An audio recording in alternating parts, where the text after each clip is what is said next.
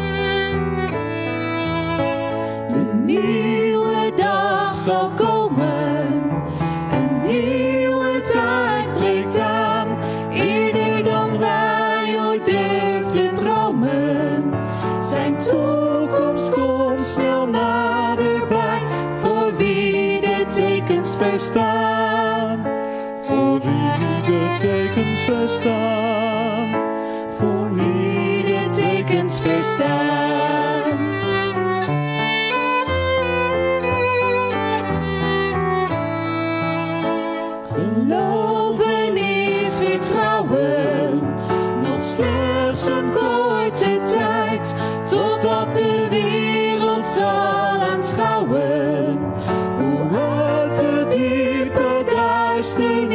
Het licht lang verwacht toch verschijnt. Het licht lang verwacht toch verschijnt. Het licht lang verwacht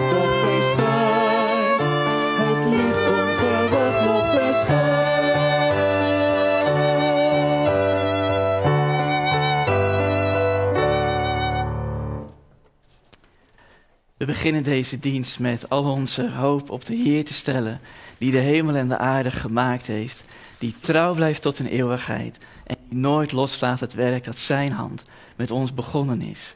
Er is genade en vrede voor jullie allemaal, van God onze Vader, van Jezus Christus onze Heer, in de eenheid van de Heilige Geest. Amen. We zoeken God en we eren God met onze liederen.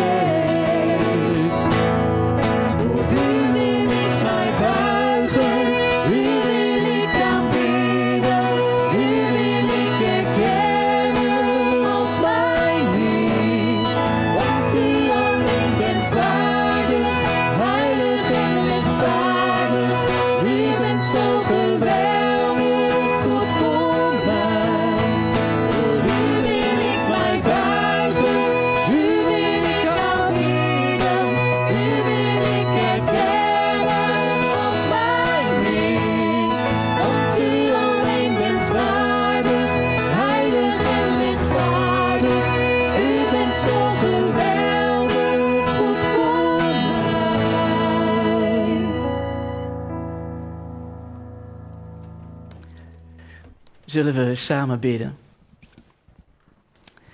Heer onze God, als u aan het zoeken zijn, dan bent u er al lang gekomen.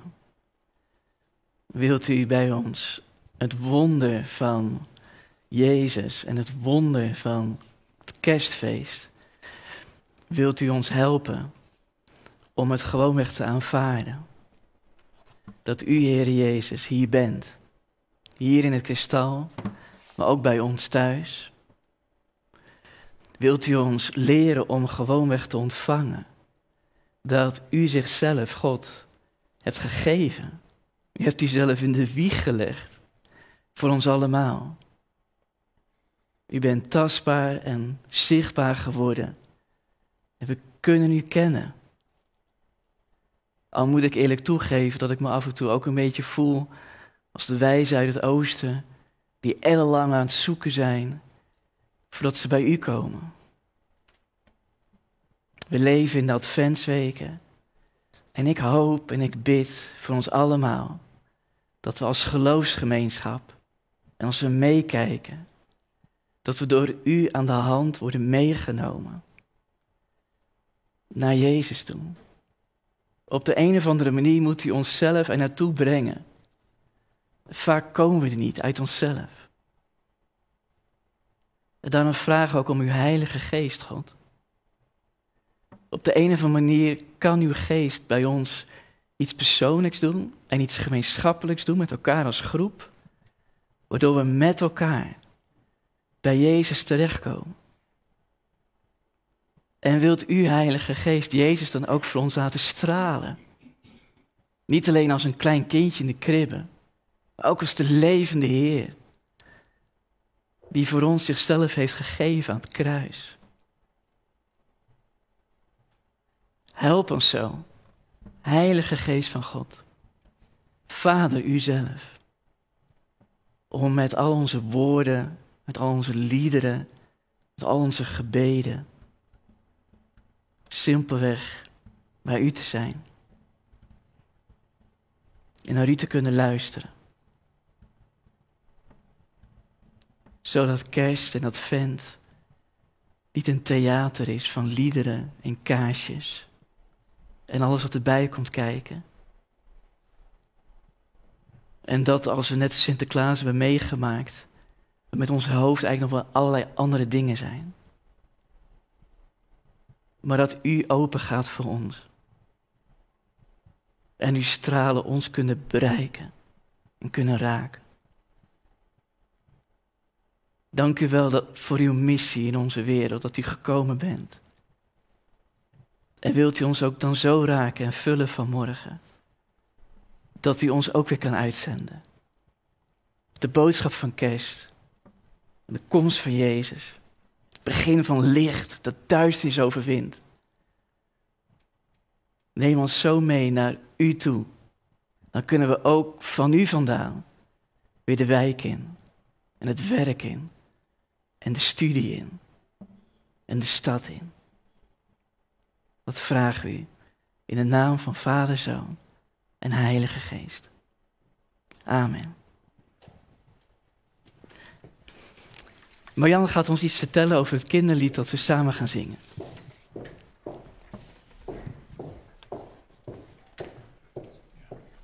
Ja, we gaan straks een verhaal horen over. eh,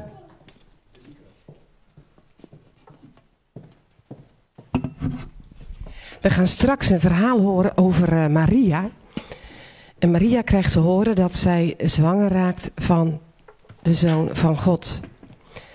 En zij gaat dan een lied zingen en dan begint ze met de Heere God groot te maken. Nu heb ik voor jullie in aanloop naar het kerstfeest een lied uitgekozen. Wat we elke zondag nu gaan zingen. En we beginnen met, eh met de beamer. Maar ik hoop dat we het straks eh, met z'n allen mee kunnen zingen. Op eerste kerstdag.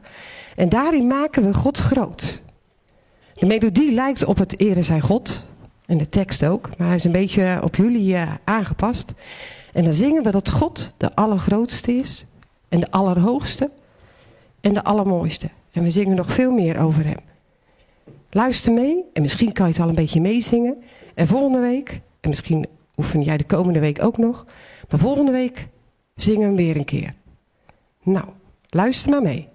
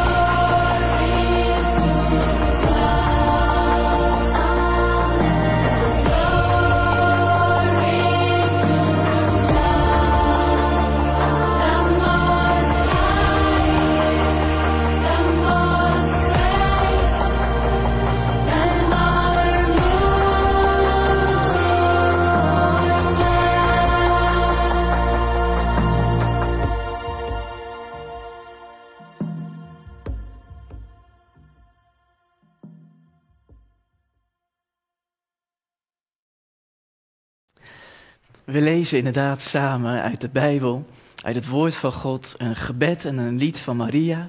En daarna schakelen we in bij een gebed van eh, de eerste christenen, de groep om Barnabas heen. Het zijn twee lezingen waarmee ik zo meteen samen met je naar ga, opnieuw ga kijken naar het kerstverhaal en hoe we ons daarop kunnen voorbereiden.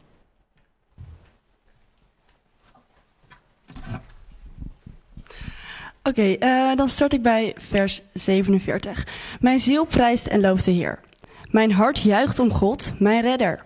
Hij heeft oog gehad voor mij, zijn minste dienares. Alle geslachten zullen mij voortaan gelukkig prijzen. Ja, grote dingen heeft de machtige voor mij gedaan. Heilig is zijn naam. Barmhartig is hij van geslacht op geslacht voor al wie hem vereert. Hij toont zijn macht en de kracht van zijn arm en drijft uiteen wie zich verheven wanen. Heersers stoot hij van hun troon en wie gering is geeft hij aanzien. Wie honger heeft overlaat hij met gaven, maar rijken stuurt hij weg met lege handen. Hij trekt zich het lot van aan van Israël, zijn dienaar, zoals hij ons aan zijn voorouders heeft beloofd. Hij herinnert zich zijn barmhartigheid, jegens Abraham en zijn nageslacht, en tot in eeuwigheid.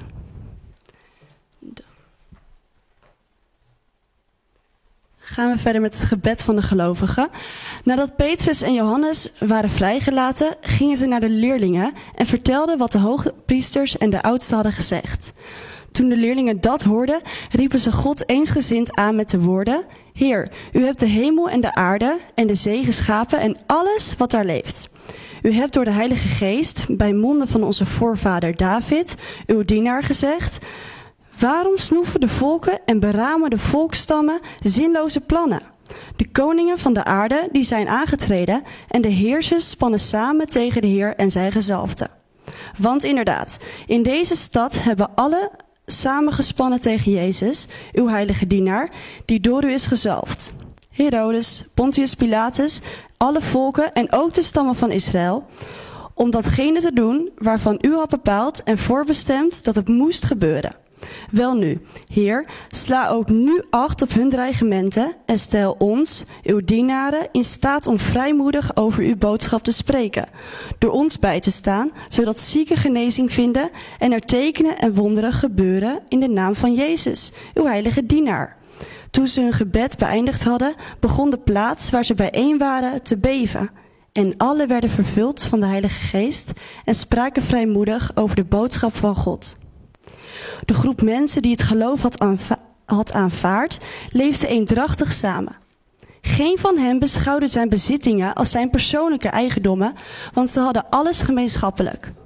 De apostelen bleven met grote kracht getuigen van de opstanding van de Heer Jezus en God begunst- begunstigde alle rijkelijk.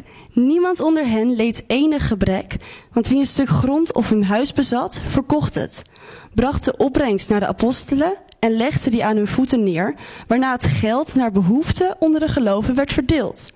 Een van hen was Jozef, een leviet uit Cyprus, die van de apostelen de bijnaam Barnabas had gekregen, wat in onze taal zoon van de vertroosting betekent. Hij bezat een akker die hij verkocht, waarna hij het geld naar de apostelen bracht. Oké. Ehm, aan de hand van deze schriftlezing hebben zowel Sander als ik een interview gehad met Bettelies.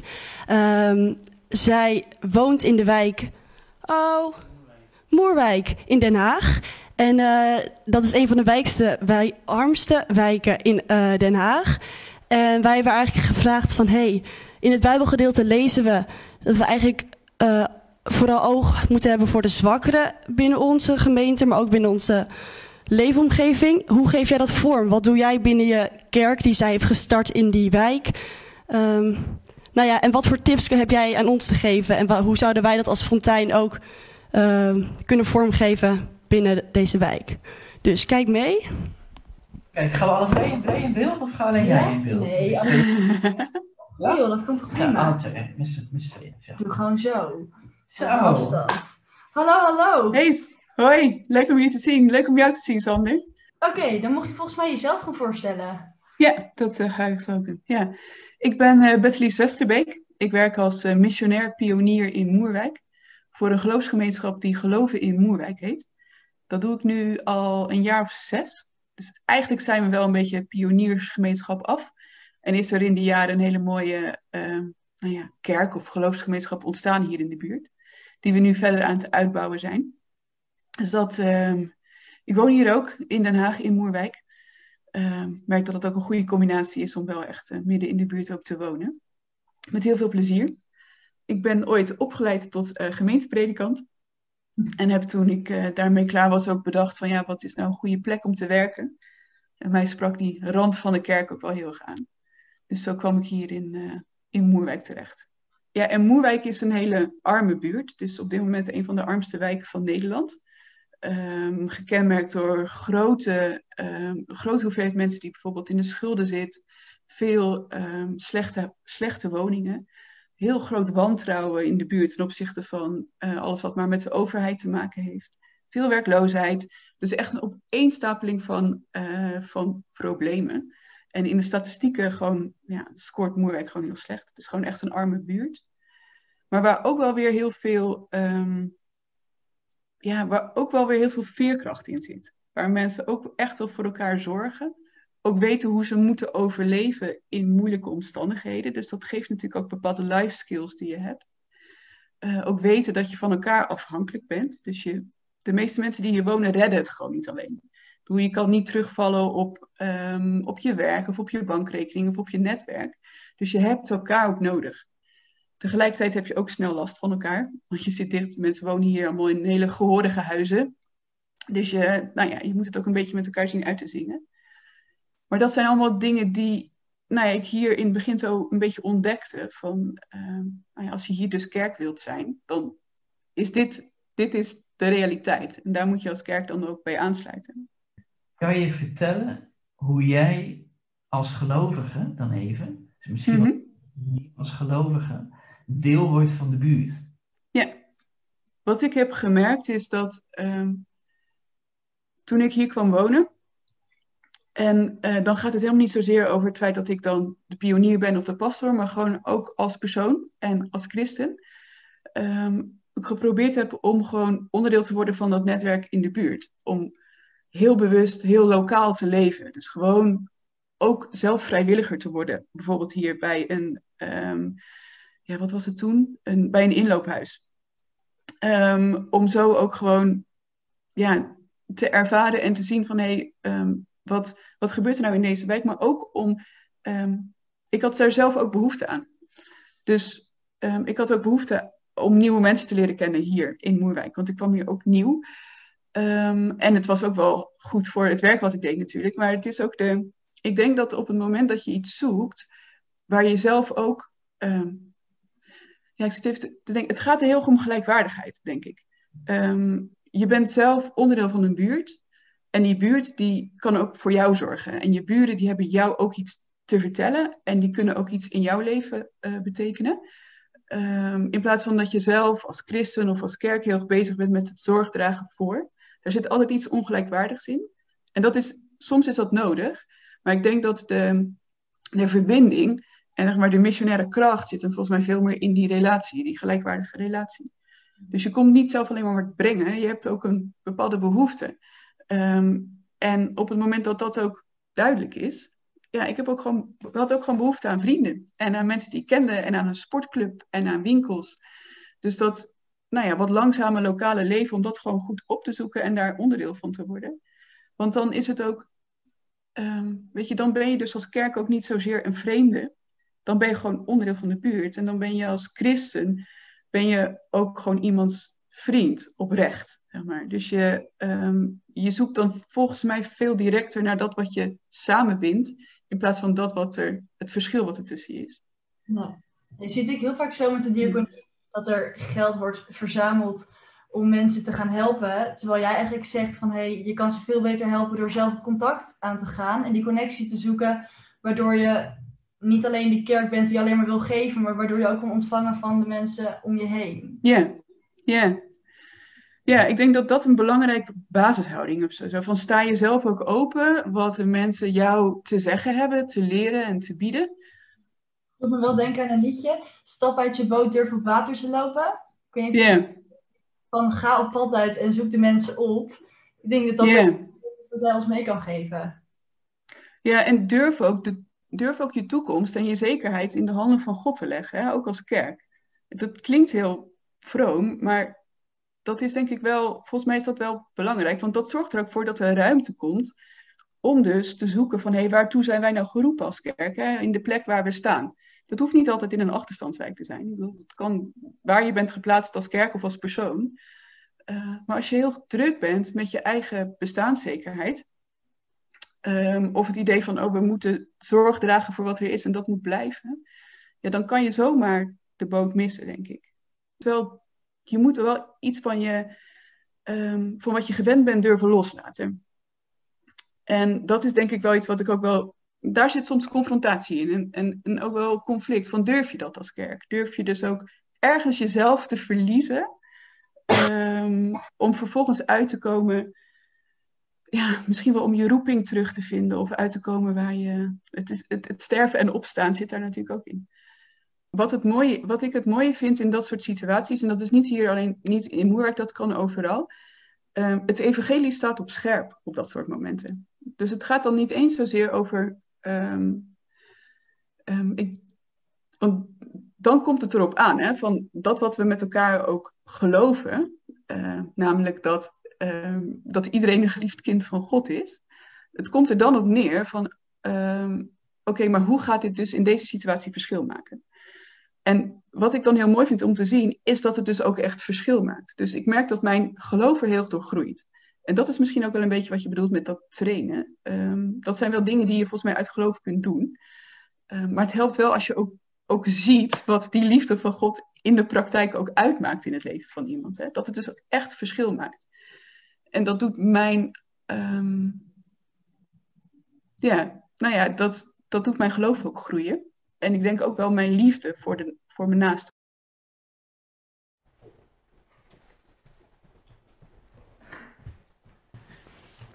Nou, ik heb mezelf gemakkelijk gemaakt, want Bettelies heeft dan al de helft van de preek gedaan. Maar toen ik Bettelies verhaal zo hoorde, eh, samen met het eh, lied wat Maria zingt, eh, toen dacht ik bij mezelf, ehm, mijn kerstfeest en hoe ik mij ook voorbereid op kerstfeest, ziet er vaak echt compleet anders uit. Ik, ik weet niet hoe jullie kerstfeest er meestal uitziet, maar ik ben opgegroeid met een in mijn kinderogen eh, hoge kerstboom. eh, waarop je altijd moeite moet doen om de piek goed op te krijgen voordat hij scheef gaat staan. Daaronder lagen bij ons thuis altijd de nodige cadeautjes. Ik groeide ook op in een gelovig gezin, dus bij ons was het al weken voor kerst dat je allerlei liederen van Ellie en Rickert en Marcel en Lydia Simmer naar je hoofd kreeg. Over de herretjes lagen bij nachten en vrede op aarde en al die andere supermooie gedachten. Maar kerst werd daardoor ook wel heel eh, zoetsappig, knus, heel uitnodigend. Eh, Kom maar, eh, God staat voor je klaar. De- God geeft zichzelf aan jou in de persoon van Jezus. Wat, wat wil je nog meer? En ik merkte, zeker in mijn studententijd, dat het op een gegeven moment steeds meer begon te schuren. Omdat kerstfeest een zoetsappig, sterretjesachtig sprookje voor me weet. Terwijl ik dat helemaal niet wil, want ik weet dat de geboorte van Jezus iets heel revolutionairs is, iets, iets heel nieuws is. Dat het mij en ook ons op een echt ander leven brengt dan als ware het normale burgerleven. Een soort leven in Gods koninkrijk, waardoor je inderdaad net als Barnabas en de gelovigen om hem heen jezelf verliest, zoals Beatrice het zegt, en al je rijkdom en al je privileges in dienst zet voor de mensen die niet terug kunnen vallen op bankrekening of netwerk of een mooi huis. Dus het verhaal van Bettelies en het lied van Maria, op de een of andere manier zaagt het aan de poten van hoe ik vaak het kerstfeest beleef.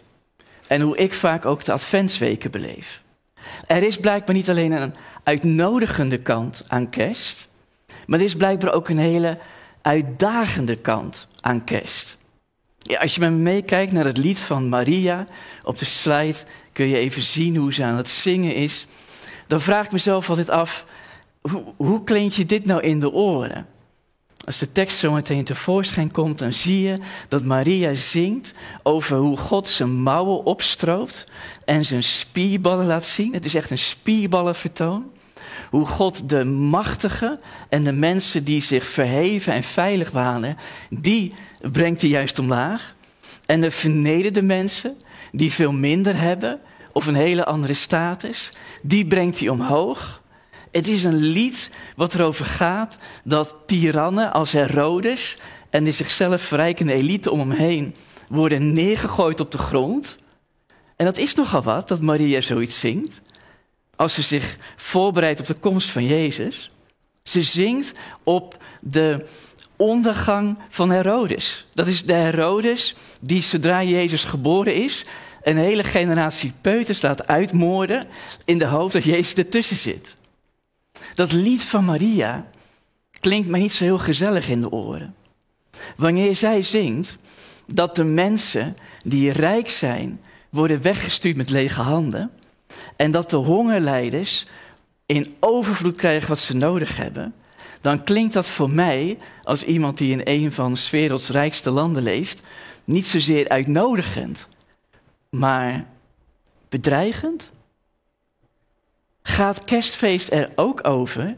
Gaat de komst van Jezus er ook over dat mijn privileges, het huis van ongeveer drie ton waar ik in woon, het netwerk wat ik heb van mensen om me heen die me zullen opvangen als het mij slecht gaat, het, het loon wat ik verdien, de redelijk stabiele baan die ik heb, gaat kerstmis er ook over de komst van Jezus, dat het als het ware van mij wordt, uit mijn handen wordt genomen en wordt verdeeld over de mensen in mijn buurt en in mijn wijk die het nodig hebben. Ik, ik weet niet hoe je dit vindt, maar dit klinkt me heel anders in de oren dan een paar action-engeltjes aan een kerstboom die meestal nep is geïmporteerd. Want anders kost het ook zoveel moeite om hem op te zetten. Tenminste bij mij thuis in ieder geval. Het uitdagende aan, kerst. Bettelies, haar verhaal en wat zij doet ook in Moerwijk. Het maakt mij in iets, iets open. En ik ben benieuwd hoe dat ook voor jou is. Ook als je zometeen bij de online kring samenkomt en hierover door kan praten. In hoeverre is kerst voor jou nog een uitdaging? In hoeverre is kerst nog een por in je zij? Of als je wil, een beetje kietelen onder je voeten. Ik weet niet precies waar je aan toe bent. Of misschien als je aan toe bent, gewoon een klap in je gezicht. Machthebbers, rijke mensen zoals wij, wij kunnen elke kerst zingen dat Jezus is gekomen, zijn rijk, rijkdom heeft ontzegd, voor ons in de kribbe is gelegd, zodat wij gezegend worden. Maar in hoeverre wil de Heilige Geest misschien iets heel anders laten horen? Het lied wat ik nu citeer, dat is Stille Nacht. Het lied Stille Nacht, Heilige Nacht. En het is een prachtig lied. Stille Nacht, Heilige Nacht. Jezus, die hemelse rijkdom heeft, wordt arm voor jou en mij. Maar hoe klinkt dat in de oren wanneer je niet hoort bij de klasse, bij de middenklasse, waar de meesten van ons toe behoren? Is Stille Nacht, Heilige Nacht niet heel stiekem een hele grote, zoetsappige uitnodiging voor ons? Om onze zegen en onze privileges en onze status te houden zoals het is. Nou, en dan komt Maria's lied dus, hè. Je ziet bij Maria, maar je ziet het ook bij Elisabeth. Je ziet het bij de oude Simeon, die net na Jezus' geboorte de kleine Jezus in zijn armen houdt. Je ziet het bij de priester, de man van Elisabeth, Zacharias. Ze worden allemaal vervuld van de Heilige Geest. Net als in de eerste hoofdstukken van de handelingen staat de voorbereiding op Jezus' komst in het kerstverhaal bol van Heilige Geest. En de Heilige Geest, dat weten we uit de Hebreeuwse Bijbel, uit de Bijbel van Israël, het Oude Testament. De Heilige Geest is erop uit om je van je comfortabele zitstoel te brengen op je knieën. En je te brengen op de knieën, zodat God door jou heen iets kan brengen van zijn goede wereld, van zijn nieuwe wereld in de onze. Ik wist niet zo van de werking van de Heilige Geest rondom het kerstfeest rondom Advent. Maar ik heb gemerkt dat wanneer ik de Heilige Geest een rol geef in hoe ik me voorbereid, dat kerst dan in één keer op een hele andere manier gaat klinken. Door kerst gaat over Jezus, die wordt geboren als een bastaardzoon. En zodra Jezus geboren wordt, moet hij vluchten voor een genocide die wordt uitgevoerd door een dictator. Samen met Jozef en Maria wordt hij een asielzoeker die vlucht naar Egypte. De kerst is een verhaal wat allerlei reële elementen uit ons land, uit onze politiek, uit onze economie meteen springlevend maakt. Tenminste, ik heb nooit beseft dat wanneer ik kerstdiner vier, dat ik het heb over de asielzoeker die bij mij in de stad woont. Want daar gaat het over. Dit is niet zomaar een kindje wat wordt geboren. De Heilige Geest, misschien is er ook bij ons iets wat nog verder in beweging kan worden gezet. Om, zoals Bertelies het zegt, er lokaal te gaan leven. En jezelf te verliezen.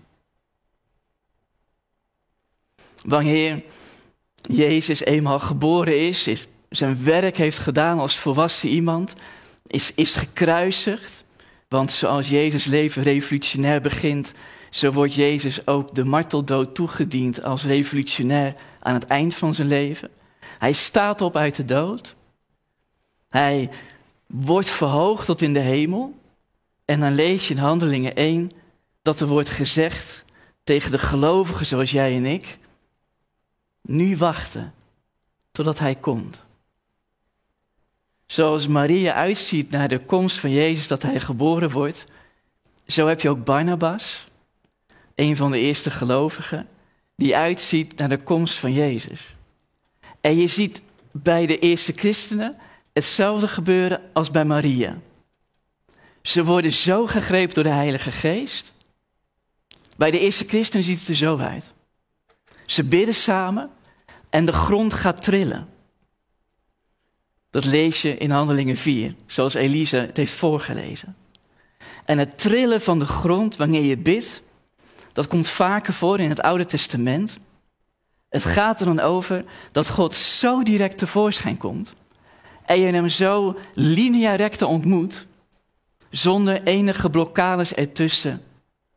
Dat je God zo direct kan zien dat alles gaat beven. In je eigen leven en eromheen. Misschien moeten we kerst zo eens gaan zien. Als een enorme aardbeving.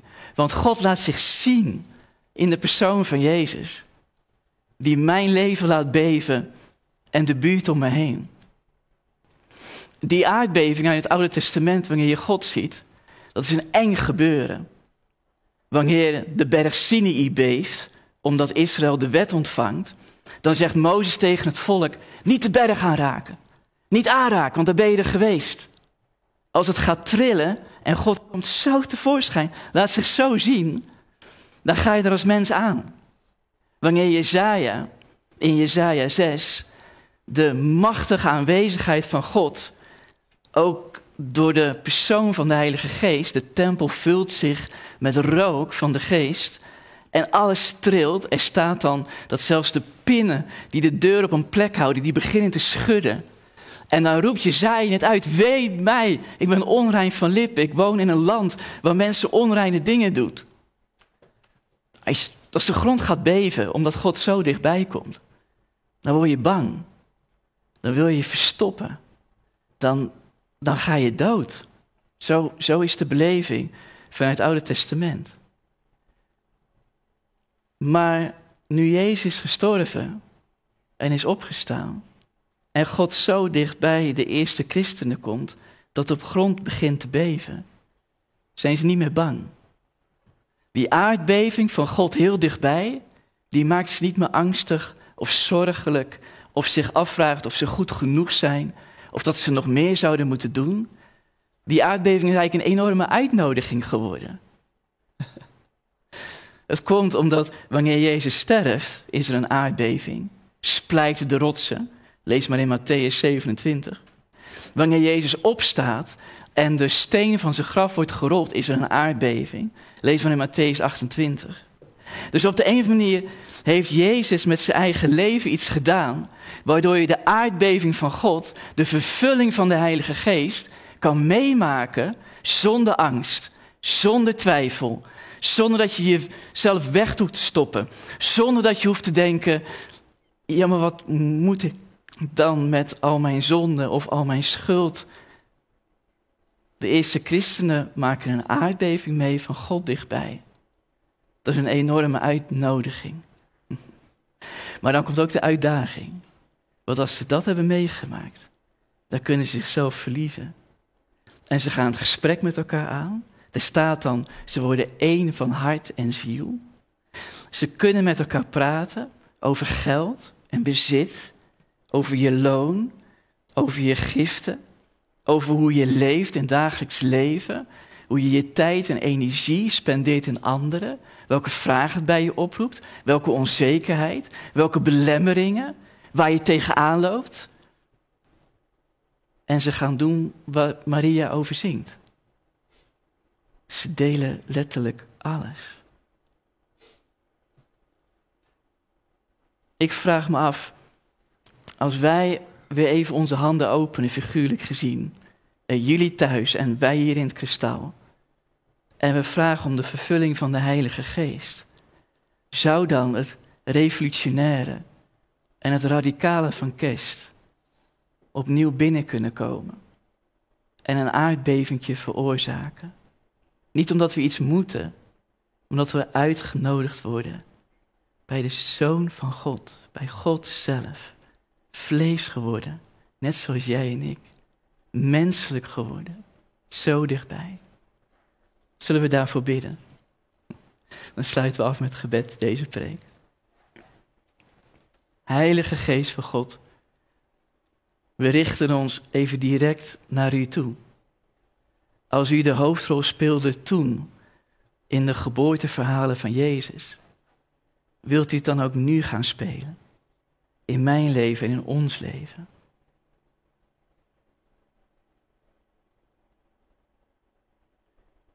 Wilt u even de grond onder onze voeten laten beven in ons hart?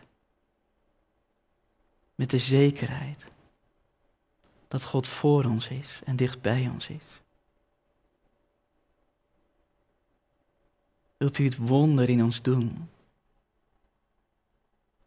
Dat we net als Maria gaan zingen over een compleet andere samenleving. Waar wij als eerste mee beginnen. Kom, Heilige Geest. Doe uw werk.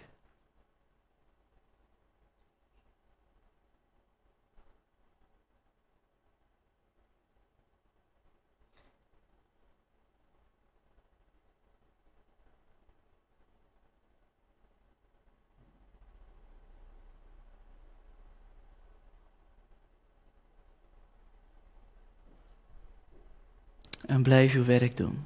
Ook straks op de online kringen die straks gaan beginnen. Wees aanwezig, zoals u er wil zijn en wat u wilt bewerken. Amen. Zullen we samen naar een lied luisteren over de dag van de Heer, waar we naar uitzien, de komst van Jezus en hoe het ons nu al inzet voor zijn koninkrijk, zijn nieuwe wereld in de onze.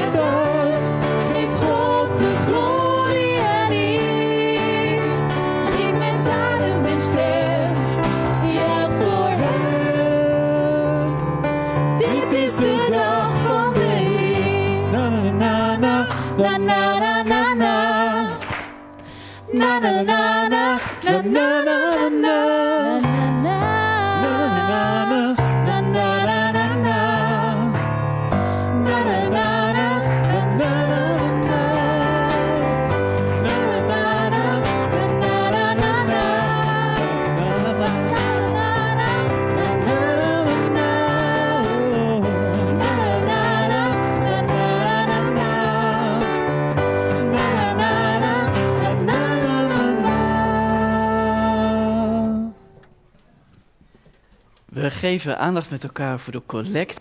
Ik denk dat iemand erover komt vertellen uit onze gemeenschap.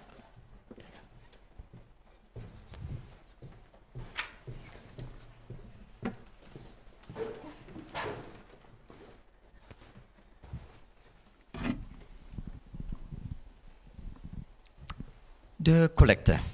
De diaconale collecte is dit keer bestemd voor Kerk in Actie. Kerk in Actie zet zich wereldwijd in voor kinderen die in een onveilige situatie leven. Ook Nederlandse kinderen worden hierbij betrokken. Dat gebeurt met Kids in Actie, waarbij, waarin Rainbow, de duif, een centrale rol speelt als karakter. Rainbow vliegt de wereld over en komt terug met verhalen van kinderen ver weg. Bij deze verhalen ontwikkelt Kerk in Actie creatieve ideeën en materialen voor plaatselijke kerken om kinderen te betrekken bij diaconaat. Met het idee jong geleerd, oud gedaan. En deze collecte is bedoeld ter ondersteuning van dit werk. De tweede collecte is dit keer bestemd voor pioniersplekken in Apeldoorn. Deze collecte is daarmee speciaal bestemd voor de plaatselijke kerkvernieuwing. Om een levende gemeente te kunnen zijn is vernieuwing belangrijk. In Apeldoorn worden een aantal plannen voor kerkvernieuwing uitgevoerd, zoals het project De Sleutel en sinds vorig jaar de Vuurplaats in de Maten. De landelijke kerk draagt uh, daarin financieel wel bij, maar dat is lang niet voldoende. En daarom vragen we ook aan u om daarbij een bijdrage te leveren. Je kunt je bijdrage geven aan het einde van de dienst. En nieuw is daarbij de Church app, die we vanaf deze maand uh, als mogelijkheid gaan gebruiken. Verder informatie daarover vindt u uh, in onze nieuwsbrieven en op onze website. Daar staan overigens ook onze bankgegevens, als je op een iets traditionele manier wilt geven. En op de nog iets meer traditionele manier, de uh, collectemandjes, dat is nog ook nog gewoon in gebruik. En daar kunt u aan het eind van deze dienst uh, uw gift in doen. Beide collectes van harte bij u aanbevolen.